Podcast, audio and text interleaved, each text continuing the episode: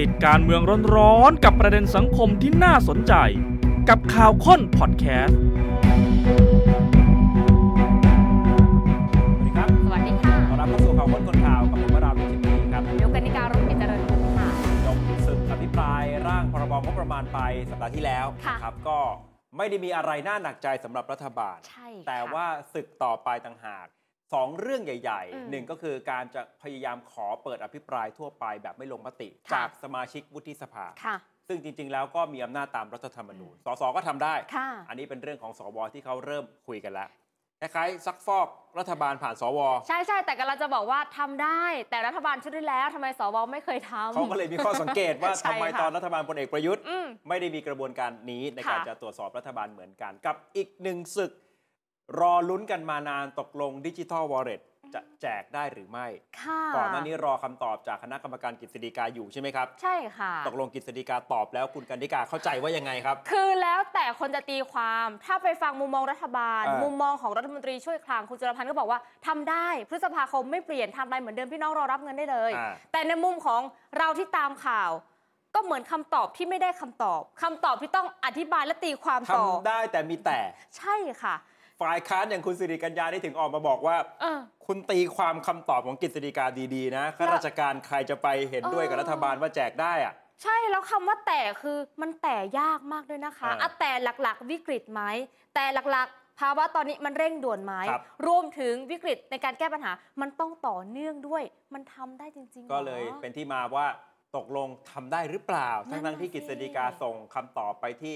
รัฐบาลแล้วเนี่ยนะ แต่ก็ยังตีความคำตอบของกฤษฎีกาไม่เหมือนกัน แล้วที่แน่ๆกฤษฎีกาก็บอกว่ารัฐบาล คุณอยากชี้แจง คุณอยากแถลง คุณบอกกับประชาชนเองเอออย่ามาสัมภาษณ์กฤษฎีกาไม่เกี่ยว กฤษฎีกา คุณอย่าโยนมาทางผม คือปกติเป็นธรรมชาติกฤษฎีกาเขาอาจจะไม่ได้มาแบบนั่งโต๊ะอืมแถลง เนื่องจากว่าก็อาจจะทำหน้าที่เป็นที่ปรึกษากฎหมายของรัฐบาลใช่ไหมค่ะครับ แต่เรื่องนี้มันเดิมพันในทางการเมืองสูง ค่ะว่าถ้าหากกฤษฎีกาบอกทำได้หรือทำไม่ได้ มันจะส่งผลต่อการตัดสินใจของรัฐบาลอะเดี๋ยวไล่กันไปว่ามีอะไรที่รอรัฐบาลจะต้องตัดสินใจที่เดิมพันในทางการเมืองสูงบ้าง เอาเรื่องแรกเรื่องดิจิ t a ลวอลเล็ตนะค่ะอย่างที่บอกคณะกรรมการกฤษฎีกาตอนนี้เขาส่งคำตอบไปที่รัฐบาลแล้วนะครับ หลังผ่านปีใหม่มา แต่ว่ามันยังมีประเด็นอยู่ว่าตกลงคำตอบของกฤษฎีกาเนี่ยตอบว่าอะไรกันแน่ ลองฟัง สิ่งที่คุณจุลพันธ์อธิบายนะค่ะว่ากฤษฎีกาตอบว่าอะไรท่านรัฐมนตรีช่วยว่าการกระทรวงการคลังคุณจุลพันธ์บอกว่าคำตอบของกฤษฎีกาก็คือ ท่านบอกให้เป็นไปตามอำนาจของคณะรัฐมนตรี และทางคณะกรรมการนโยบาย ที่จะไปดำเนินการกู้เงินตามพระราชบัญญัติกู้เงิน 5 0 0แสนล้านอะฟังตรงนี้ แปลว่าทำได้ใช่ไหมแปลว่าทำได้ค่ะอะคุณจุลพันธ์บอกเชื่อมั่นว่าการเดินหน้าโครงการจะเป็นไปตามกรอบเวลาที่กำหนดจ่ายได้เดือนพฤษภาคม 2567อะยังไม่จบครับค่ะค่ะคุณจุลพันธ์บอกอย่างไรก็ตาม ตรงนี้แหละคณะกรรมการกฤษฎีกามีข้อสังเกตบางข้อ เช่น การออกพรบกู้เงินจะต้องเป็นไปตามมาตรา 53 และมาตรา 57 ภายใต้พรบวินัยการเงินการคลัง จะต้องมีการรับฟังความคิดเห็นอย่างรอบด้าน ซึ่งในวันนี้กระทรวงการคลังมีการไปพูดคุยกันเบื้องต้น ยังไม่มีข้อสรุป เราไปทวนมาตรา 53 กับมาตรา 57 พรบวินัยการเงินการคลังสักนิดหนึ่งไหมว่า ที่กฤษฎีกาบอกให้เป็นไปอะตามกฎหมายแล้วที่ท่านรัฐมนตรีช่วยบอกเนี่ยค่ะมันหมายความว่าอะไรอะอ่าถ้ามีลองลองขึ้นไปมาได้ดูเลยหน่อยนะนะครับคะคุณผู้ชม พระราชบัญญัติวินัยการเงินการคลังของรัฐพุทธศักราช 2561 ส่วนทีสี่4 การก่อหนี้และการบริหารหนี้เดี๋ยวเอาละเอียดเลยนะ มาตรา 53 ค่ะ การกู้เงินของรัฐบาลนอกเหนือจากที่บัญญัติไว้ในกฎหมาย ว่าด้วยการบริหารหนี้สาธารณะ ให้กระทรวงการคลังกระทำได้ ก็แต่โดยอาศัยอำนาจตามกฎหมายที่ตราขึ้นเป็นการเฉพาะ และเฉพาะกรณีที่มีความจำเป็น ที่จะต้องดำเนินการโดยเร่งด่วน และอย่างต่อเนื่องที่เราขีดเส้นใต้ไว้เมื่อสักครู่คุณผู้ชมคะจำเป็นเร่งด่วนต่อเนื่อง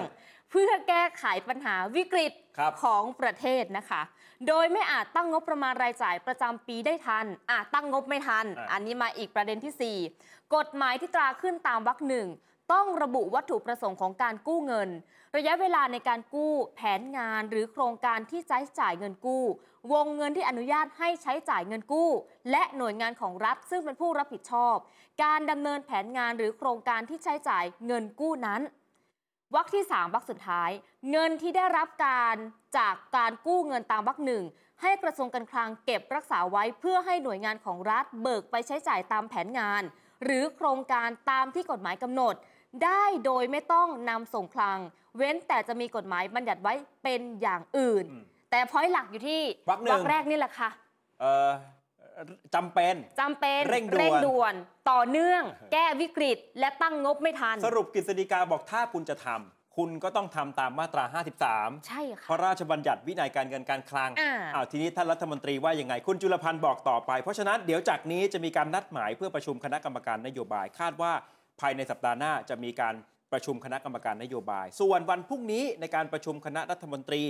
ก็จะเอาเรื่องนี้เข้าไปหารือด้วย คือยังไม่ได้ขอมตินะค่ะแต่ว่าเอาเรื่องที่กฤษฎีกาตอบเข้าไปหารือ แล้วก็จะขอความกรุณาจากเลขากฤษฎีกาช่วยสรุปคำตอบของคณะกรรมการกฤษฎีกาอ่ว่ามีข้อสังเกตและมีวิธีการดำเนินการต่อไปอย่างไร เมื่อนำมาเสนอแล้วจะมีมติเดินหน้าอย่างไร ก็เอ่ออั อันนี้หมายความว่า ถ้าผมเข้าใจไม่ผิดคณะค่ะรัฐมนตรีปกติเวลาประชุมครมจะมีท่านเลขากฤษฎีกาเข้าประชุมด้วย ค่ะ คุณจุลพันธ์ก็เลยบอกว่าก็เลยจะขอความกรุณาท่านเลขากฤษฎีกาอ้าวแล้วในคำตอบที่กฤษฎีกาส่งให้แล้วเนี่ยนั่นน่ะสิค่ะ ก็ยังต้องให้ท่านเลขาช่วยสรุปคำตอบอีกรอบใช่หรือไม่ค่ะมันมันแปลกไหมครับ ค่ะ คุณจุลพันธ์ก็ยังมั่นใจนะกฤษฎีกามีความเห็นว่าทำได้ แต่มีข้อสังเกตต้องเป็นไปตามกฎหมาย เรื่องสถานการณ์วิกฤตไม่สามารถตั้งงบประมาณได้ หรือมาตรา 57 ความคุ้มค่าของโครงการต้องมีการประเมินผลก่อนและหลัง จากนี้ก็จะไปรับฟังความเห็นให้รอบด้าน แต่สุดท้ายคุณจุลพันธ์ก็ยืนยันว่าสถานการณ์เศรษฐกิจขณะนี้ค่อนข้างเปราะบาง ประชาชนอยู่ในความเดือดร้อนแล้วหลายฝ่ายก็เรียกร้องตรงกันว่าต้องกระตุ้นได้แล้ว แปลว่ามันก็ย้อนกลับมาโจทย์เดิมคุณกนิกาว่าวิกฤตจำเป็น เร่งด่วนต่อเนื่องในมุมของรัฐบาล ตีความว่าอย่างไรตรงนั่นน่ะกับสิมุมค่ะกฎหมายของกฤษฎีกาที่เตือนมาหรือไม่ ใช่แล้วนี่เป็นคำถามที่หลายคนบอกว่ามันก็ย้อนแย้งกันเองไหมเวลาอืมรัฐบาลแถลง นโยบายต่อรัฐสภาครับชี้แจงเรื่องงบประมาณสรุปว่าเศรษฐกิจตอนเนี้ยมันดีหรือไม่ดีเออมันวิกฤตหรือว่าไม่วิกฤต เวลาจะอธิบายเรื่องเออการกู้เงินเพื่อมาแจกดิจิทัลค่ะวอลเล็ตอ่าต้องอธิบายให้วิกฤตให้ได้ ไม่งั้นใช่มันจะไม่เข้ามาตรา 53 ถ้าจะอธิบายให้วิกฤตให้ได้ แต่เวลาคุณชี้แจงอย่างงบประมาณที่ผ่านมา คุณก็มั่นใจว่าคุณจะบริหารราชการ ครับให้มันดีขึ้น และเศรษฐกิจไทยจะไม่วิกฤตอืม อ่าปากท้องพี่น้องประชาชนจะดีขึ้นเนี่ยแหละมันคือคำตอบที่ย้อนแย้งนะคะ อันเนี้ยคุณจุลพันธ์ให้สัมภาษณ์ที่กระทรวงการคลัง อะก่อนที่จะไปประชุมกรรมาธิการงบประมาณค่ะ ไปที่สภาตอบคำถามนักข่าวอีกรอบหนึ่งค ล้ายกันคุณผู้ชมท่านรัคะฐมนตรีวันนี้สองรใช่อบเลยสนะองรอบค่ะ แต่ที่เพิ่มเติมมาบอกว่า เดี๋ยวต้องรอกฤษฎีกา เดี๋ยวรอท่านสรุปอีกสักรอบได้ไหม ว่าสรุปแล้วตามมาตรา 53 เรื่องเงินถ้าจำเป็นต้องกู้ เป็นวิกฤต หรือว่าไม่วิกฤตไปฟังเสียงคุณจุลพันธ์ค่ะคำตอบ ของกฤษฎีกาเนี่ยนะครับอบอกว่าอยู่ในกรอบอำนาจของทางกระทรวงการคลังของทางรัฐบาลที่จะดำเนินการได้นะครับในการออกพระราชบัญญัติการกู้เงินนะครับ แต่มันมีข้อสังเกตมาด้วยนะครับข้อเสนอแนะเป็นเรื่องของความคุ้มค่านั่นก็คือหมายความว่าจะต้องมีการประเมินผล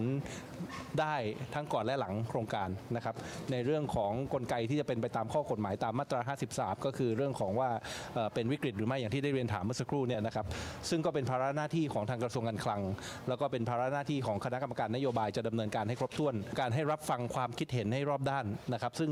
ตรงจุดนี้เนี่ยก็คงจะต้องไปพิจารณากันดู สิ่งที่จะเกิดต่อจากนี้ก็คือคงจะต้องมีการเชิญประชุมคณะกรรมการนโยบายนะครับเพื่อที่จะเชิญทุกฝ่ายมา แล้วก็คงต้องรบกวนทางท่านเลขากฤษฎีกา ซึ่งเป็นคณะกรรมการท่านหนึ่งด้วยเนี่ยนะครับให้อ่อ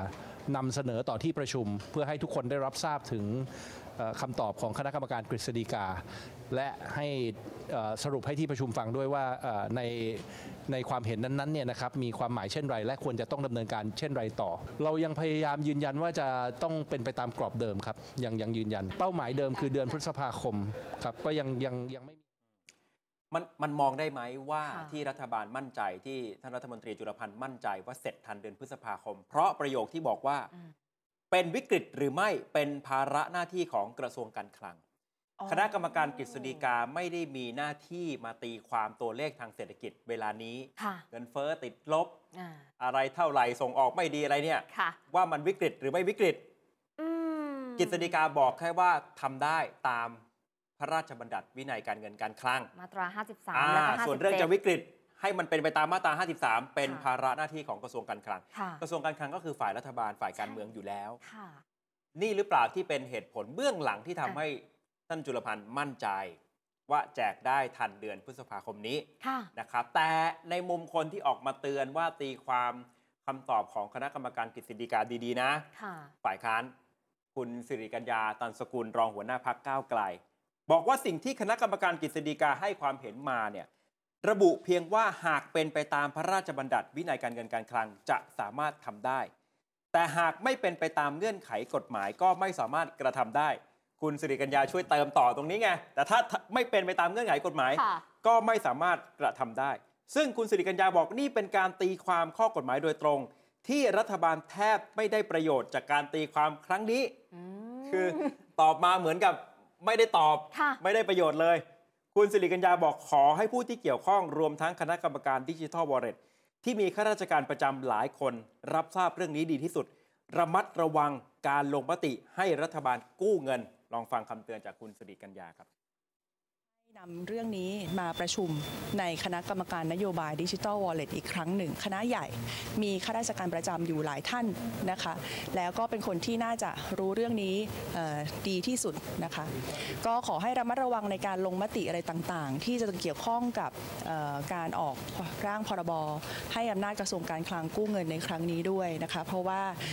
กฤษฎีกาเองเนี่ยยังไม่ได้ชี้ชัดเลยด้วยซ้ำไปว่าจะกระทำได้หรือกระทำไม่ได้ เรายังคงรอคำตอบจากทางฝั่งรัฐบาล ในเรื่องของ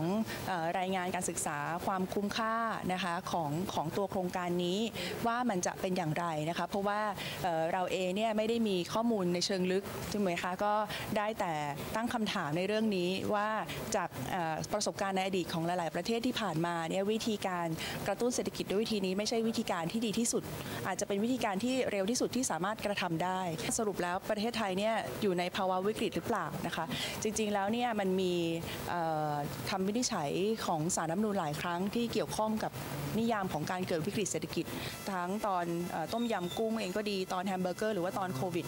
ซึ่งมันเป็นวิกฤตที่ทุกคนเห็นเด่นชัด แล้วก็ไม่มีใครเถียงว่านี่ไม่ใช่วิกฤตนะคะดังนั้นเนี่ยก็ตกอยู่กับทางรัฐบาลแล้วว่าจะไปหากลวิธีอย่างไรเพื่อทำให้ข้อมูลทางเศรษฐกิจเนี่ยมันดูวิกฤต ก็ยังเป็นปริศนาในทางกฎหมายต่อไป จนค่ะกว่าจะนู่นแหละรัฐบาลร่างตัวพรบกู้เงินเสร็จแล้วอ่าแล้วก็ส่งเข้าสภามาแล้วน่ะค่ะถึงจะมั่นใจว่าโครงการนี้เดินหน้าต่อ หรือว่าแน่ๆต้องรอท่านเลขาคณะกรรมการกฤษฎีกาสรุปคำตอบอีกที ในคอรมออีกรอบหนึ่งคือทั้งในคอรมอซึ่งปกติกฤษฎีกาน่าจะได้เข้าด้วยเข้าแล้วก็ค่ะในคณะกรรมการดิจิทัลวอลเล็ตเองอ่าเนี่ยก็มีสัดส่วนของท่านเลขากฤษฎีกาค่ะ อยู่เป็นคณะกรรมการด้วย ขณะเดียวกันคุณผู้ชมถ้าดูอีกฝากฝั่งหนึ่งฝั่งสวกันบ้างค่ะเขาก็พึ่มๆนะคะ บอกว่าเดี๋ยวยื่นอภิปรายค่ะ ในการอภิปรายทั่วไปแบบไม่ลงมตินะคะ ให้ตรวจสอบไม่ว่าจะเป็นนโยบายของพรรคเพื่อไทยนี่แหละค่ะ นโยบายเรือธงของรัฐบาล แจกดิจิ t a ลวอลเล็ตหนึ่งหมื่นบาท เพราะว่า มันยังไม่ได้คำตอบที่มันชัดเจนอืมแล้วก็เหมือนกันแหละค่ะสรุปบ้านเราตอนนี้มันวิกฤตไหมครับท่านก็ถามเหมือนกันนะคะหนึ่งในนั้นก็คือคุณดิเรกฤทธิ์เจนครองธรรม ท่านออกมาบอกว่า ตอนเนี้ยบรรยากาศภายในห้องประชุม วันนี้มีการประชุมคณะกรรมาธิการการพัฒนาการเมืองและก็ส่วนร่วมของประชาชนวุฒิสภานะคะ ท่านบอกว่าบรรยากาศในห้องประชุม เนื้อหาที่ยกมาอภิปรายกัน ก็เห็นตรงกันค่ะ ว่ามีประเด็นที่เหมาะสมครบถ้วน ที่จะใช้ประโยชน์จากมาตรา 153 ในการขอเปิดอภิปรายทั่วไปแบบไม่ลงมติ การทำงานของรัฐบาล โดยคุณเฉลิมชัยเฟื่องคอนผู้ยกร่างอภิปราย ก็มีประเด็นที่สงสัยนะคะ ปัญหาการปฏิบัติงานนโยบายของรัฐบาลขึ้นมา ให้ที่ประชุมได้พิจารณา หนึ่งในนั้นก็หลายเรื่องก็คือเรื่องนโยบายเงินหมื่นดิจิตอลวอลเล็ตนี่แหละค่ะ ที่จริงมีการพูดถึงอีกหนึ่งประเด็นก็คือกรณีของคุณทักษิณชินวัตรนะคะ ก็ถูกหยิบยกขึ้นมาด้วย เพราะสวในที่ประชุมก็เห็นว่ารัฐบาลเองไม่สามารถตอบความชัดเจนหรือให้ข้อกระจ่างกับสังคม เลยมองว่าการอภิปรายแบบไม่ลงมตินี่แหละ มันน่าจะตอบโจทย์และหาคำตอบได้มากที่สุดค่ะครับเพราะว่าสมาชิกวุฒิสภาก็ต้องพิจารณาเอ่อ ร่างพรบงบประมาณรายจ่ายประจำปีค่ะ2567 ด้วย หลังจากที่ผ่าน 3 วาระของทางสสไปแล้วเนี่ยนะครับ ก็จะมีมาตรการตามมาตรา 153 คู่ขนานไปกับการตรวจสอบรัฐบาล แต่ว่าถามนายกรัฐมนตรีท่านหวันเกรงไหมท่านพร้อมหรือไม่สำหรับการตรวจสอบในชั้นของสว นายกบอกว่ามันเป็นหน้าที่ของฝ่ายบริหารอยู่แล้ว ถ้าเกิดฝ่ายนิติบัญญัติต้องการความกระจ่าง หรืออะไรก็ต้องชี้แจงไปเป็นไปตามกลไกของรัฐธรรมนูญถ้าเกิดทางฝ่ายนิติบัญญัติฝ่ายตรวจสอบต้องการความกระจ่างเรื่องอะไรก็ต้องไปชี้แจงครับ เป็นไปตามกลไกของรัฐธรรมนูญอยู่แล้วครับ มันมันเป็นหน้าที่ครับ มันไม่เกี่ยวกับจำนวนเดือนหรือจำนวนวันหรอกครับ เป็นหน้าที่ครับนะครับ พร้อมยินดีครับ ขอบคุณมากครับอืมย้ำนะว่าการเอ่อลงการเปิดอภิปรายของค่ะสวเนี่ยลงมติไม่ได้นะครับค่ะมาตรา 153 เป็นไปตามรัฐธรรมนูญ ซึ่งเป็นนกลไกเนี่ยแหละฉบับ 2560 ขึ้นมาว่าสวก็สามารถจะ สอบถามตรวจสอบรัฐบาลตามกลไกนี้ได้ ใช่ค่ะ นายกก็ตอบว่าไม่ได้หนักใจนะคะ ก็พร้อมชี้แจงก็สอดคล้องกับคุณจุลพันธ์ในฐานะรัฐมนตรีช่วยกระทรวงการคลังก็บอกว่าพร้อมชี้แจงเหมือนกัน ครับถ้าสวท่านติดใจประเด็นไหนนะคะ พร้อมตอบให้กระจ่างค่ะ แต่ขณะเดียวกันก็มีสวบางท่านท่านก็มองว่า รัฐบาลทำงานมา 3-4 เดือนเอง จะรีบไปยื่นตรวจสอบเขาทำไม ขอเวลาให้เขาทำงานก่อน แล้วก็เหมือนที่เราตั้งคำถามตั้งแต่ช่วงเข้ารายการแล้วค่ะ บางคนก็มองว่า สมัยรัฐบาลลุงตู่พลเอกประยุทธ์อะไม่เห็นสวมาตั้งคำถามแบบนี้เลย ไม่เห็นเคยยื่นเลยตลอด 4 ปีเลยใช่ค่ะ แล้วทำไมกรณีเนี่ยกรณีของรัฐบาลนายกเศรษฐามา 3-4 เดือนโอ้โห คุณเตรียมยื่นซักฟอกเขาถึงจะไม่ลงมติก็เถอะนะคะหนึ่งในนั้นก็คือทางด้านพลเอกเลิศรัตน์รัตนวานิชค่ะ ท่านบอกแบบนี้คุณผู้ชมบอกว่า วุฒิสภาเตรียมขอเปิดอภิปรายเนี่ยตอนนี้ยังไม่ได้เป็นรูปเป็นร่างอะไรเลย ยังไม่เห็นรายละเอียดว่าสวส่วนใหญ่ติดใจเรื่องอะไร จึงต้องขอความชัดเจนก่อน ต้องใช้รายชื่อสวถึง 84 คน ลงนามเพื่อขอเปิดอภิปราย ซึ่งถือว่ามันไม่ใช่จำนวนน้อยเลยนะคะ ก่อนหน้านี้มีการพูดคุยกับเพื่อนสวบางคน บอกว่ารัฐบาลชุดที่แล้วเขาทำงานมา 4 ปีทำไมสวไม่เปิดใจไม่ไม่ติดใจไม่เปิดอภิปรายเลย แต่ทำไมรัฐบาลชุดนี้ทำงานมา 3-4 เดือน คุณขอเปิดซักฟอกเขาแล้วล่ะอะไปฟังเสียงบางช่วงบางตอนของท่านพลเอกเลิศรัตน์ค่ะ อย่างเมื่อเช้าก็คุยกับสวบางท่านก็บอกว่า เอ้ารัฐบาลที่แล้วทำงานมา4ปีทำไมสวไม่เปิดอภิปรายเลย รัฐบาลชุดนี้ทำงาน3เดือนกว่าอภิปรายแล้วนะฮะมันก็ต้องดูประเด็นนะฮะว่ามีประเด็นที่ชัดเจนที่จะต้องใช้มาตรานี้หรือไม่ครับ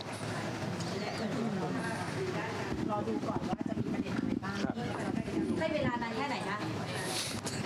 เวลาอะไร เวลารัฐบาลในการทำงานถึงจะเห็นว่าจะต้องก็อย่างน้อยก็ให้เขาใช้งบประมาณผ่านสิ้นปีนี้ไปก่อนนะฮะ สิ้นปีงบประมาณเนี้แต่พวกผมก็คงไปก่อนเหมือนกันนะครับ ก็แสดงว่าไม่มีอภิปรายแล้วถ้าอย่างนั้น ก็ก็แล้วแต่มันก็นานาจิตตังฮะมองว่าเร็วไปฮะเร็วไปสวอยากจะทิ้งทวนเวทีก่อนที่จะลาไปด้วยเพราะเอิญผมไม่มีทวนอะไรจะทิ้ง เนี่ย ช่วงคำถามช่วงสุดท้ายนักข่าวถามว่าจะเป็นการอภิปรายครั้งนี้ถือเป็นการทิ้งทวนสวชุดนี้หรือไม่ ท่านบอกว่าผมไม่มีทวนที่จะทิ้งครับนะคะเออเพราะว่าแต่แล้วแต่นานาจิตตังจะค่ะหมดวาระเดือนพฤษภาคมนี้ค่ะใช่ไหมครับสำหรับสวชุดนี้ ทีนี้ลองถอดรหัสสิ่งที่สมาชิกวุฒิสภาต้องเรียกว่าเป็นเป็นตัวตึงทั้งนั้นนะโดยเฉพาะสมาชิกวุฒิสภาที่เป็นกรรมาธิการพัฒนาการเมืองการมีส่วนร่วมของประชาชน กรรมาธิการชุดนี้เนี่ยค่ะถ้าพูดง่าย ๆ ก็แบบ ตัวจี๊ดอะหลาย ๆ ท่านที่อาจจะออกมาให้ความเห็นในทางการเมือง แล้วอาจจะไปกระทบ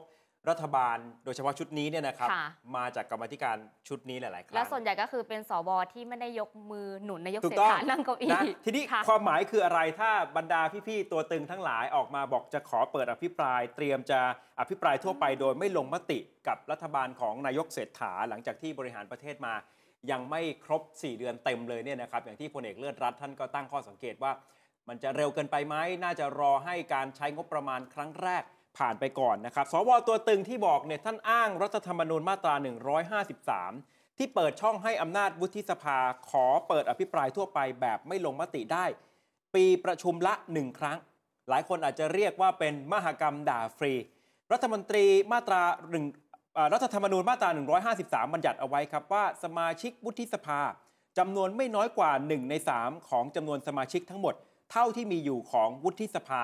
มีสิทธิ์เข้าชื่อขอเปิดอภิปรายทั่วไปในวุฒิสภา เพื่อให้คณะรัฐมนตรีแถลงข้อเท็จจริง หรือชี้แจงปัญหาสำคัญเกี่ยวกับการบริหารราชการแผ่นดิน โดยไม่มีการลงมติ จำนวนเสียง 1 ใน 3 เท่ากับเสียงที่ต้องให้ความเห็นชอบในกระบวนการแก้ไขรัฐธรรมนูญตามที่หลายคนท่องเอาไว้ขึ้นใจก็คือ 84 เสียงขึ้นไปก็คือสัดส่วนเดียวกัน จริง ๆ แล้วบทบาทการยื่นอภิปรายน่าจะเป็นของฝ่ายค้านที่ควรจะพัฒนาเป็นฝ่ายแค้นอย่างพรรคก้าวไกลมากกว่า เพราะพรรคของตนชนะเลือกตั้ง แต่ไม่ได้อะไรติดมือมาเลย นอกจากจะไม่ได้เป็นนายก และไม่ได้เป็นแกนนำจัดตั้งรัฐบาลแล้ว แม้แต่การเป็นพรรคร่วมรัฐบาลก็ไม่ได้เป็น แต่ปรากฏว่าจนถึงขณะนี้พรรคก้าวไกลยังไม่ได้แสดงท่าทีใด ๆ ไม่ว่าจะผ่านกลไกใดในฝ่ายนิติบัญญัตินะครับ ทั้งการอภิปรายทั่วไปแบบไม่ลงมติตามรัฐธรรมนูญมาตรา 152 คือถ้าของสสเนี่ยจะอยู่ค่ะ152 ของสวเนี่ย 153 ของก้าวไกล 152 ล่าสุดก็ยังนิ่ง ไม่ได้มีความชัดเจนว่าจะเปิดเรื่องนี้หรือไม่ หรืออภิปรายทั่วไปเพื่อลงมติไม่ไว้วางใจ ศึกซักฟอกนั่นแหละครับ ตามรัฐธรรมนูญมาตรา 151 ก้าวไกลเขาบอกว่าข้อมูลยังไม่ชัด การอภิปรายงบประมาณที่เพิ่งจบไปก็ถูกวิจารณ์ในมุมหนึ่งเหมือนกันแม้ว่าเขาจะเปิดข้อมูลหลากหลายนะแต่ก็จะมีคนมองว่าต่อยไม่สุดหรือเปล่า มียั้งยั้งหรือเปล่า เปิดทางให้สสรุ่นใหม่แสดงบทบาท แต่สสรุ่นเก่าตัวตึง หลบไปเล่นประเด็นที่ไม่ได้ร้อนแรงอ่อนไหว แถมไม่ได้มีการอภิปรายถึงงบของสถาบันอย่างชัดแจ้ง เหมือนกับครั้งที่ผ่านๆมา ที่สำคัญพลพรรคก้าวไกลแทบจะไม่แตะเรื่องชายชั้น 14 เลย เหมือนเป็นการไว้ไมตรีเพื่อร่วมงานกันในอนาคตหรือไม่ ส่วนฝ่ายค้านอย่างพรรคประชาธิปัตย์ก็กลายเป็นฝ่ายค้านรวมการเฉพาะกลุ่ม คือกลุ่มจัดหนักเป็น5ก็เป็นกลุ่ม 5 เสียงที่ไม่ร่วมรัฐบาล อีก 20 เสียงที่เหลือเล่นบทนิ่ง เหมือนกับไร้ตัวตน แสดงตนเป็นพักอะไหล่แบบไม่ได้ปิดบัง เหตุนี้หรือไม่ครับที่สวต้องออกโรงขยับเตรียมเล่นงานรัฐบาลที่วันนี้ ถูกมองว่าเป็นฝ่ายอนุรักษ์นิยมใหม่ ทั้งๆทที่เป็นความหวังเดียวกับการต่อกรกับก้าวไกลในการเลือกตั้งครั้งหน้า สาเหตุที่ต้องเล่นบทนี้เพื่อกระตุกเตือนความจำของเพื่อไทยว่าได้เป็นรัฐบาล เพราะใคร และไม่ควรรับไมตรีก้าวไกล ไม่ว่าจะด้วยประการใด ๆ ทั้งสิ้น ท่าทีของสวตัวตึงออกแนวเตรียมจัดหนัก โดยฉวยจังหวะเรื่องดิจิทัลวอลเล็ตใช้ประเด็นนี้มานำร่องอภิปรายทั่วไปแต่โหมโรง เล่นใหญ่อีกหลายเรื่อง เช่น กรณีชั้น 14ค่ะหวังจะเขย่าอดีตนายกทักษิณลามไปถึงอดีตนายกยิ่งลักษณ์สถัดสกัดทางกลับบ้าน ทั้งกลับไปนอนบ้านของชั้น 14 และกลับเมืองไทยของอดีตนายกยิ่งลักษณ์หรือประเด็นซอฟต์พาวเวอร์หวังจะตัดไม้ข่มนามคุณอุ๊งอิ๊ง แพทองธารชินวัตรในฐานะประธานซอฟต์พาวเวอร์แห่งชาติ ลูกสาวนายใหญ่ชั้น 14 หัวหน้าพักเพื่อไทยที่ถูกวางตัวเป็นนายกคนต่อไป การแก้ปัญหาจังหวัดชายแดนภาคใต้ก็อาจจะหวัง ถล่มลามไปถึงพักก้าวไกลที่มีข้อเสนอหลายเรื่องท้าทายต่อกระบวนทัศน์ความมั่นคงแบบเดิม ซึ่งกลุ่มสวที่ส่วนใหญ่มาจากข้าราชการมาจากฝ่ายความมั่นคง มองว่าอาจจะทำให้ไทยสุ่มเสี่ยงเสียดินแดน หรือเสียอำนาจการปกครองบางส่วนในดินแดนปลายด้ามขวาน ต้องอาศัยจังหวะนี้นะครับกดดันดักทางเอาไว้ล่วงหน้า แล้วก็หัวข้อสุดท้ายน่าจะเกี่ยวข้องกับการทำประชามติ เพื่อยกร่างรัฐธรรมนูญฉบับใหม่ทั้งฉบับ สกัดการแก้หมวด 1 กับหมวด 2 การเปิดประเด็นของสว โดยเฉพาะเรื่องชั้น 14 เนี่ยอาจจะไปเข้าทางพลังนอกสภาที่เตรียมหึมหึมๆอยู่ระยะหนึ่ง แล้วก็อาจจะเป็นการนับหนึ่งศึกตีระนาบ ทั้งในและนอกสภาในยุครัฐบาลเพื่อไทย เพื่อเป้าหมายทั้งหมดก็เพื่อเตือนความจำไม่ให้เคลื่อนไหวนอกเหนือจากดิวลับที่เคยตกลงกันไว้ค่ะและปรามไม่ให้แนวทางการจับมือกับพรรคก้าวไกล มันได้กลายเป็นจริงขึ้นมา นี่ชวนถอดรหัสว่าที่สว พยายามจะเปิดอภิปรายเรื่องนี้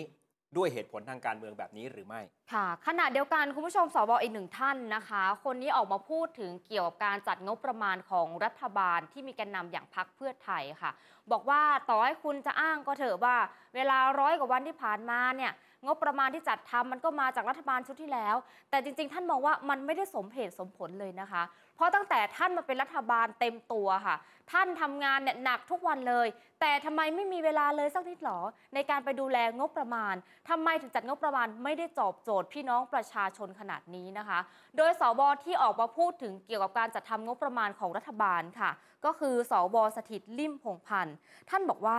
ดูแล้วรัฐบาลไม่ได้ให้ความสำคัญกับนโยบายที่เคยแถลงไว้นะคะ เพราะว่ามีเวลาในการดูแลงบจำกัด ซึ่งเป็นข้ออ้างที่ฟังดูแล้วมันไม่สมเหตุสมผลเลย เพราะในหลักการเวลาผ่านมาร้อยกว่าวัน จะสังเกตว่า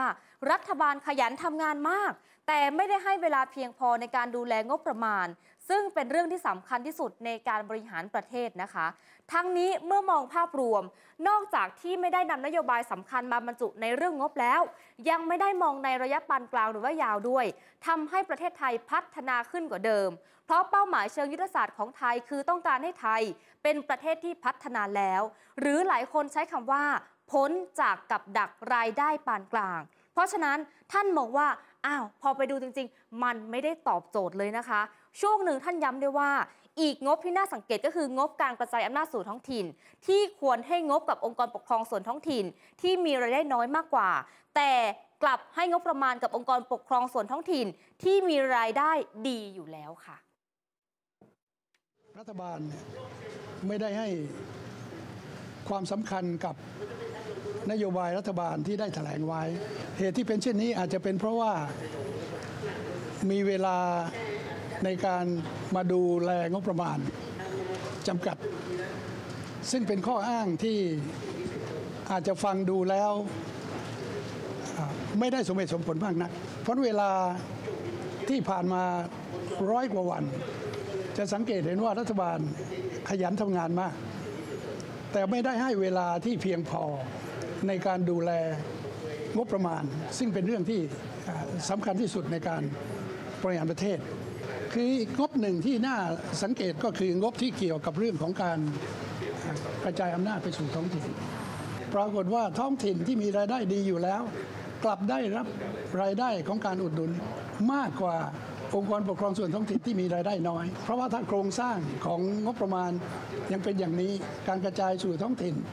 ก็ไม่เต็มศักยภาพ การกระจายไปสู่ท้องถิ่นที่ยากจนก็เป็นไปไม่ได้ เพราะฉะนั้นโครงสร้างเช่นนี้จะเป็นโครงสร้างที่จำเป็นจะต้องรื้อกันขนาดใหญ่อะเดี๋ยวรอดูการที่สว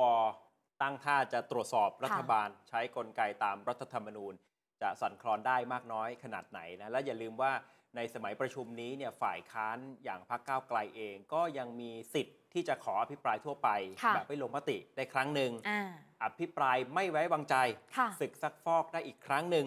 ถ้าหากว่าในสภาเนี่ยโอ้โหมันเต็มไปด้วยเวทีตรวจสอบรัฐบาลแบบเนี้ยต่อเนื่องกันหลาย ๆ เวทีเนี่ยมันจะเกิดอะไรขึ้น ใช่นะค่ะครับนี่เรื่องหนึ่งกับอีกเรื่องหนึ่งที่เป็นดราม่าช่วงวันเสาร์อาทิตย์ที่ผ่านมา กับกรณีข้อสังเกตเรื่องรายได้กำไร ของธนาคารพาณิชย์ค่ะที่มันสูงเป็นประวัติการณ์ตลอดปี 2566 อาจจะทะลุกว่า 2 0 0แสนล้านเนี่ยนะครับ แล้วเอ่อส่วนหนึ่งก็ตั้งคำถามกันไปที่หน่วยงานกำกับดูแลอย่างแบงก์ชาติ ธนาคารแห่งประเทศไทยว่าได้กำกับดูแลได้ควบคุมหรือไม่โดยเฉพาะนโยบายอย่างการขึ้นดอกเบี้ย พอมีเรื่องนี้ที่คนพูดถึงกันท่านนายกท่านก็โพสต์ในทวิตใช่ไหมค่ะก่อนหน้านี้แล้วท่านก็ยังให้สัมภาษณ์เพิ่มเติมอีกวันนี้นะ ยืนยันว่าเรื่องเงินเฟ้อในประเทศไทยเนี่ยมันติดลบต่อเนื่องกันมาหลายเดือนแล้ว หลังจากนี้ก็จะไปคุยไปคุยเนี่ยหมายถึงคุยกับแบงก์ชาติค่ะท่านนายกบอกว่าจริง ๆ ก็คุยกันอยู่ตลอดและเรื่องเนี้ยอ่านะทั้งเรื่องการขึ้นอัตราดอกเบี้ย จุดยืนของท่านท่านบอกผมไม่เห็นด้วยนะ แต่แบงก์ชาติเขาก็มีอำนาจในการขึ้น ก็เป็นหน้าที่ของเขาเหมือนกันในยะที่ท่านโพสต์ไปเนี่ยมันเกี่ยวกับเรื่อง สินค้าการเกษตร พืชผลต่างๆ ที่อยากจะให้กระทรวงพาณิชย์เข้าไปดูแล ไม่ให้มันต่ำลงอลองฟังนายกจุดยืนที่ไม่เห็นด้วยกับการขึ้นดอกเบี้ยของแบงก์ชาติครับดอกเบี้ยผมเองผมก็จุดยืนชัดเจนนะผมไม่เห็นด้วยนะครับ แต่ว่าก็ท่านก็มีอำนาจในการขึ้นนะครับ แล้วก็ในยะที่ผมโพสต์ไปเมื่อคืนนี้มันเกี่ยวกับเรื่องราคาสินค้าเกษตรนะครับพืชผลต่างๆ ที่ผมอยากให้กระทรวงพาณิชย์ดูแลไม่ให้ต่ำเกินไปเพราะถ้าเกิดต่ำเกินไปเนี่ยมันก็จะลำบากนะครับพี่น้องก็จะลำบากต่ำมาก น้อยมากครับต่ำต่ำกว่ามีเนื้อเมื่ออีกนะครับ เพราะนั้นเรื่องก็อาจจะต้องพิจารณาเรื่องของการลดดอกเบี้ยอะไรพวกนี้บ้างนะครับ ก็ฝากไว้อะมีครับมีอยู่แล้วครับต้องมีอยู่แล้วครับย้อนไปดูข้อความที่นายกโพสต์ใน X เมื่อวานหน่อย แล้วก็ใช่เป็นค่ะ ประเด็นที่ทำให้ต้องมาถามท่านอีกครั้คืงหอนึ่งวันนายกโพสต์กลางดึกของเมื่อวานเลยนะคะ คุณผู้ชมบอกว่าจากการที่แบงก์ชาติขึ้นดอกเบี้ย ทั้งๆทที่เงินเฟ้อติดลบติดต่อกันหลาย ๆ เดือนนั้น ไม่เป็นผลดีต่อเศรษฐกิจเลย และยังมีผลกระทบต่อประชาชนที่มีรายได้น้อย และก็กลุ่ม SME อีกด้วย ผมจึงอยากให้กระทรวงพาณิชย์ กระทรวงที่เกี่ยวข้อง เข้าไปดูแลราคาสินค้าบางชนิด ให้เหมาะสม เพราะอาจจะต่ำไปก็ได้ และหวังว่าแบงก์ชาติจะช่วยดูแลประชาชน ไม่ขึ้นดอกเบี้ย สวนทางกับเงินเฟ้อนะครับ อันนี้ประเด็นแรกที่ท่านนายกโพสต์หรือว่าทวิตใน X นะคะคุณผู้ชม แต่การตอบคำถามของท่านนายกวันนี้ มันมีประเด็นใหม่เพิ่มขึ้นมา เพราะท่านอธิบายว่าผมเห็นด้วยไหมผมไม่เห็นด้วย ถ้าถามผม และผมก็ยังฝากแบงก์ชาติ พิจารณาเรื่องการลดดอกเบี้ย อันเนี้ยที่ฝากไว้อะก็คือปรามไม่ให้ขึ้น แล้วขอไม่ลดพอด้วยขอลดด้วย แต่ทีเนี้ยก็ต้องบอกเพิ่มเติมว่าธนาคารแห่งประเทศไทยหรือแบงก์ชาติ หน่วยงานไหนก็เข้าไปก้าวไก่ไม่ได้ครับไปแทรกแซงไม่ได้นะคะ แม้ในอดีตเคยมีฝ่ายการเมืองไปปลดผู้ว่าแบงก์ชาติไหมก็เคยมีเหมือนกันค่ะ แต่ทีเนี้ยมันก็เป็นอีกประเด็นว่าอ้าวช่วงนี้เวลามีปัญหาอะไรเกี่ยวกับเรื่องเงิน ตั้งแต่ออกพรบกู้เงิน 5 0 0แสนล้านบาท อย่าลืมนะก่อนหน้านี้ รัฐบาลสสเพื่อไทยหลายคนก็ออกมาบอกว่า ก็แบงก์ชาติเป็นคนแนะนำ ซึ่งผู้ว่าแบงก์ชาติก็ยังไม่ได้ออกมาชี้แจงนะครัคะ บ และเนี่ยอีกประเด็นใหม่ว่าอะแบงก์ชาติคุณจะยังไง นายกบอกแล้วว่าฝากไว้ให้คิดอ่า เรื่องลดดอกเบี้ย เรื่องลดดอกเบี้ย อ่า อันนี้ก็เป็นอีกหนึ่งประเด็นที่รอคอยคำตอบจากแบงก์ชาติคือตลอดเหมืนปี กัน 2566 เนี่ย ค่ะ เป็นปีแห่งการขึ้นดอกเบี้ย ใช่ต่อเนื่องมาเลปย รับหลายครั้งมาก ค่ะ คือปกติการประชุมกรงหรือว่าคณะกรรมการนโยบายการเงินนะคะ จะประชุมกันประมาณ 6 ครั้งต่อปี ต่อปี อืมแต่ทีเนี้ย ในช่วงปี 65 ต่อเนื่องปี 66 มีการขึ้นดอกเบี้ยตั้งแต่ 0.5ครับดอกเบี้ยนโยบายนะคะ มาเป็น 2.5%รวมทั้งหมด 8 ครั้งที่ต่อเนื่องกัน ทีนี้พอขึ้นดอกเบี้ยนโยบายปุ๊บอืมธนาคารพาณิชย์ก็ใช้จังหวะนี้ค่ะขึ้นดอกเบี้ยเงินกู้ของตัวเองไปด้วย มันทำค่ะให้ส่วนต่างเออดอกเบี้ยเงินฝากกับดอกเบี้ยเงินกู้มันห่างกันอืมมันจึงกลายเป็นที่มาที่ถูกตั้งข้อสังเกตว่า กำไรอู้ฟู่เหลือเกินใช่ค่ะสำหรับตลอดปี 2566 อ่าแล้วก็มองได้ว่าเป็นเพราะแบงก์ชาติไม่กำกับดูแลหรือเปล่า ใช่มาสวนทางกับปากท้องพี่น้องประชาชครันบเงินจะใช้เงินจะกินอาหายากเหลือเกิน จะไปกู้แบงก์ธนาอ่าธนาคารต่างๆ ก็ยากหนึ่งเข้าในไม่คนถึงที่ออกมาวิจารณ์เรื่องนี้ ค่ะ อดีตขุนคลังในรัฐบาลพลังประชาชน ปัจจุบันก็ยังคงอยู่เบื้องหลังกับทีมงานของพรรคเพื่อไทยเนี่ยนะครับศาสตราจารย์ดรสุชาติธาดาธรรมรงเวช อาจารย์ด้านเศรษฐศาสตร์มหาภาค อดีตรัฐมนตรีว่าการกระทรวงการคลัง อาจารย์สุชาติบอกแบบนี้ครับ บอกว่าแบงก์ชาติขึ้นดอกเบี้ยสูงเกินไปทำให้เงินเฟ้อติดลบติดต่อกันมา 3 เดือนแล้ว ผลสุดท้ายขึ้นดอกเบี้ย ถึงแม้จะเห็นตัวเลขเงินเฟ้อติดลบแล้วทำให้ระบบธนาคารพาณิชย์มีกำไรมากเกินกว่าปกติถึง 2 2 0 0 0 0 ล้านบาท แต่ระบบเศรษฐกิจไทยเติบโตเพียง 2.4%ในปี 2566 ประชาชนยากจนลง คนไม่มีงานทำขายของไม่ได้ แบงก์ชาติจึงควรหันมาดูแลประชาชนให้มากขึ้น 2. อาจารย์สุชาติบอกดูเหมือนแบงก์ชาติจะต้องการกดความเจริญเติบโตทางเศรษฐกิจ โดยขึ้นดอกเบี้ยนโยบายจนสูงเกินไปทำให้เงินเฟ้อติดลบกว่า 0.5%คิดเฉลี่ย 3 เดือนติดต่อกันต่ำกว่ากรอบเป้าหมายของเงินเฟ้อคือ 1-3%ที่ตกลงไว้กับรัฐบาล บอกความจริงทั้งผู้ว่าและคณะกรรมการนโยบายการเงินต้องแสดงความรับผิดชอบแล้ว โอ้โห นี่อดีตคุณคลังนะ บอกค่ะต้องรับผิดชอบแล้ว 3 คือระบบสถาบันการเงินของไทยเองก็ค่อนข้างผูกขาด พอแบงก์ชาติขึ้นดอกเบี้ยนโยบายแบงก์พาณิชย์ก็ขึ้นดอกเบี้ยเงินกู้มากๆ แต่ดอกเบี้ยเงินฝากขึ้นน้อยๆ ขยายส่วนต่างระหว่างดอกเบี้ยเงินกู้ กับดอกเบี้ยเงินฝาก ในโอกาสต่อไปข้างหน้า คณะกรรมการนโยบายสถาบันการเงินคงต้องติดตามดูแลให้เหมาะสม แล้วก็รายงานเรื่องนี้ต่อสาธารณชนอย่างสม่ำเสมอ 4 คือวิธีการแก้ปัญหาในช่วงเวลานี้คือ แบงก์ชาติต้องลดดอกเบี้ย เพิ่มปริมาณเงินในระบบเศรษฐกิจ รัฐบาลต้องเพิ่มการแข่งขันในระบบแบงก์พาณิชย์ ทั้งจากภายในและภายนอกประเทศ ต้องไปพัฒนาตลาดเงินตลาดทุน ให้มีความหลากหลายมีทางเลือกมากขึ้น ไม่ไปขึ้นอยู่กับแบงก์พาณิชย์มากเกินไปเหมือนกับทุกวันนี้และสุดท้ายท่านบอกว่าการลดดอกเบี้ยลงจะทำให้การลงทุนภาคเอกชนมากขึ้น ทำให้ค่าเงินบาทอ่อนค่าลง มีผลให้การส่งออกและการท่องเที่ยวเพิ่มขึ้น ซึ่งก็จะไปเพิ่มอัตราความเจริญเติบโตของชาติ หรือว่า GDP ได้เช่นเดียวกัน เพิ่มรายได้ให้กับประชาชนทำให้คนคนมีเงินมาบริโภคออมมากขึ้น ลดหนี้ครัวเรือน รัฐบาลเองก็จะมีรายได้จากภาษีเพิ่มขึ้น ลดหนี้ภาครัฐบาลได้ ขอให้ผู้เกี่ยวข้องทั้งหลายเร่ง พิจารณาลดดอกเบี้ย ซึ่งจับสัญญาณครับตอนนี้คนการเมืองนะคะ มีแต่เห็นด้วยว่ายังไงลด แบงก์ชาติคุณต้องลดดอกเบี้ยเท่านั้น เอ่อประชุมกรงงครั้งถัดไปน่าจะช่วงต้นเดือนกุมภาพันธ์เจ็ดกุมภาเจ็ดกุพันมภาธ์พัถ้านธ์นะตามตารางที่ออกมา อ่าแต่ไม่รู้ว่าจะมีการประชุมนัดพิเศษไหม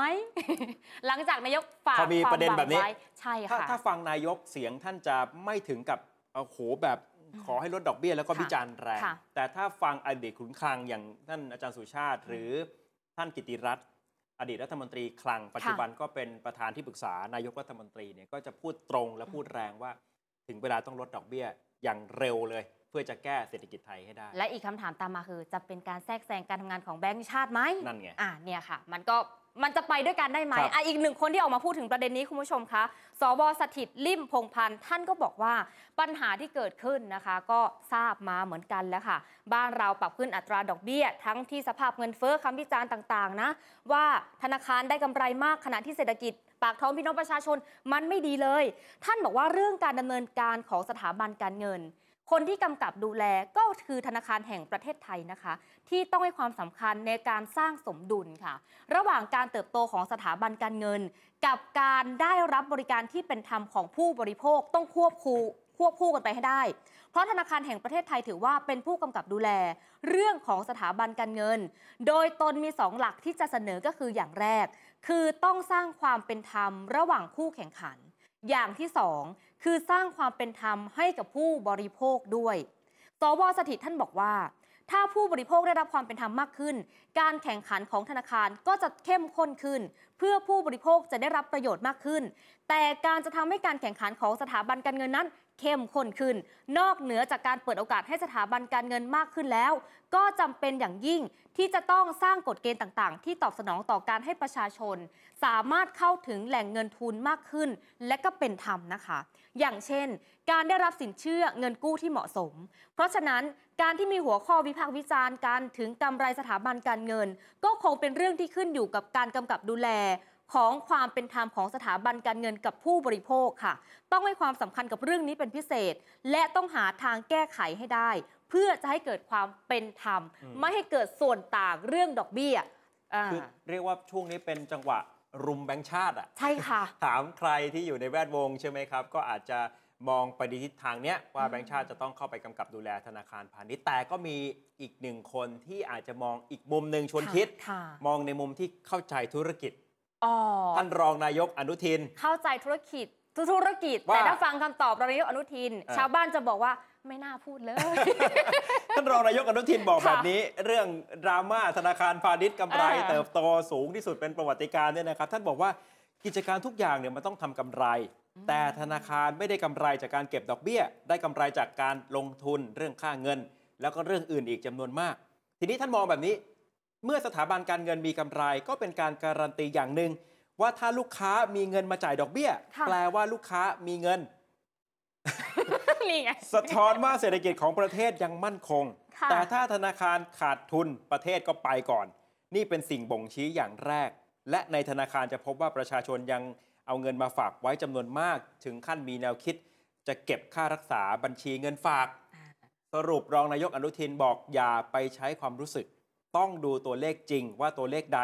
ที่ใช้อ้างอิง วัดความมั่นคงทางเศรษฐกิจของประเทศ อย่าไปคิดว่าคนนี้ทำกิจการขาดทุน แล้วเศรษฐกิจไม่ดีทั้งประเทศ ค่ะ อะก็เป็นอีกหนึ่งมุมมอง จากมทหนึ่งครับ ที่เดินหน้าแก้ไขเรื่องหนี้ ทั้งในระบบและนอกระบบ เป็นวาระแห่งชาติของรัฐบาลชุดนี้ แต่ว่าวันก่อนโฆษกรัฐบาลค่ะ ออกมาบอกเออ พี่พี่ตุ้มหนุ่มเมืองจันทร์ค่ะคุณสรกลค่ะอดุลยานนท์อ่า ใช่ไหมที่เป็นคล้าย ๆ คนเปิดประเด็นนี้ โพสต์เรื่องตัวเลขแล้วก็ตั้งคำถามว่าโอ้โหมันกำไรมันสูงเป็นเสือนอนกินหรือไม่โฆษกรัฐบาลคุณหมอชัยวัชรงค์ท่านรีบชื่นชมเลยบอกเห็นด้วย ใช่เห็นด้วยกับพี่ตุ้มหนุ่มเมืองจันทร์อ่าและดูท่าทีนายกท่านก็วิจารณ์ไปที่แบงค์ชาติเหมือนกันถูกไหมค่ะค่ะ ท่านที่ปรึกษานายก ท่านกิติรัตน์นรนอง ก็วิจารณ์ไปที่แบงค์ชาติเหมือนกัน ค่ะ แต่รองนายกอนุทินบอก อย่าใช้ความรู้สึกอย่างน้อยคนใกรมีเงินตัดสิมาจ่ายดอกเบี้ยอืมแปลว่าเศรษฐกิจมันมั่นคง แล้วถ้าสมมุติถามท่านมทหนึ่งรองนายกอนุทินต่อครับคนมีเงินจ่ายดอกเบี้ยอืมแต่เอาเงินที่มาจ่ายดอกเบี้ย ไปกู้นอกระบบมา ท่านรู้ไหมอ่าอ่ามันก็วนเวียนกันนะคะ อันนี้ก็เป็นปัญหาใหญ่ถึงบอกว่าอะการแก้หนี้ทั้งในระบบและนอกระบบ อันดับแรกคือทำให้คนตัวเล็กๆอะค่ะ SME หรือว่าพี่น้องเนี่ยไปกู้เงินในระบบได้ ทุกวันเนี้ย จะเข้าถึงแบงค์ไม่ใช่เรื่องง่ายนะคะประเด็นที่ต้องจับตามองก็คือความสัมพันธ์ระหว่างนายกกับผู้ว่าแบงค์ชาติ หลังจากนี้เพราะว่ามันมีหลายเรื่องที่ต้องหารือกันในวันนี้ก็วอลวอลเล็ครับแล้วก็เรื่องเนี้ยการขึ้นดอกเบี้ยขึ้นเป็นส่วนประกอบของภา